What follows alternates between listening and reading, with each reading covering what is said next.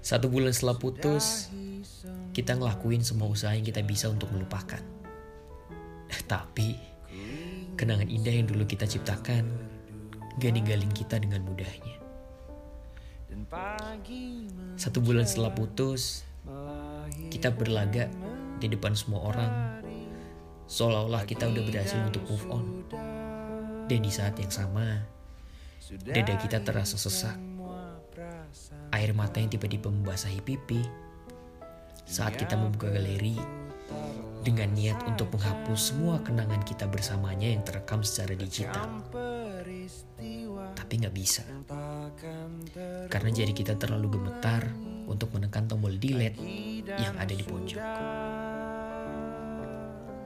Satu bulan setelah putus, kita berusaha untuk membencinya dengan mengingat semua keburukan yang pernah dia lakukan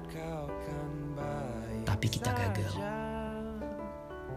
Karena hati kita tahu bahwa rasa cinta kita jauh lebih besar daripada rasa benci kita.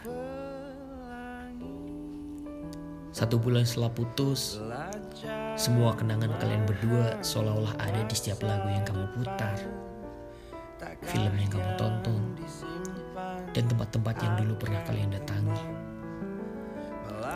Kamu mulai merindukan candaan yang dulu kalian lontarkan percakapan yang dulu kalian ketik di WhatsApp, dan masa depan yang dulu kalian berdua rancang sambil tertawa, tapi sekarang semuanya tidak mungkin terrealisasikan. Tanpa kita sadari, waktu telah berlalu. Beberapa bulan telah terlewati, dan kita mulai belajar bahwa sendiri gak semenakutkan itu. Kita mulai sadar bahwa kita nggak harus membenci orang yang dulu kita cintai.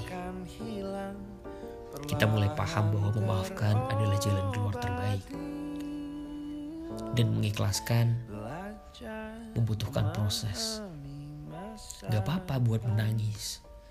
Gak apa-apa buat bersedih. Gak apa-apa buat posting quotes-quotes galau di semua sosial media kalian. Supaya kalian tahu bahwa di setiap orang yang pergi, akan selalu ada kebahagiaan yang datang kembali. Entah itu dari orang lain atau dari diri kita sendiri.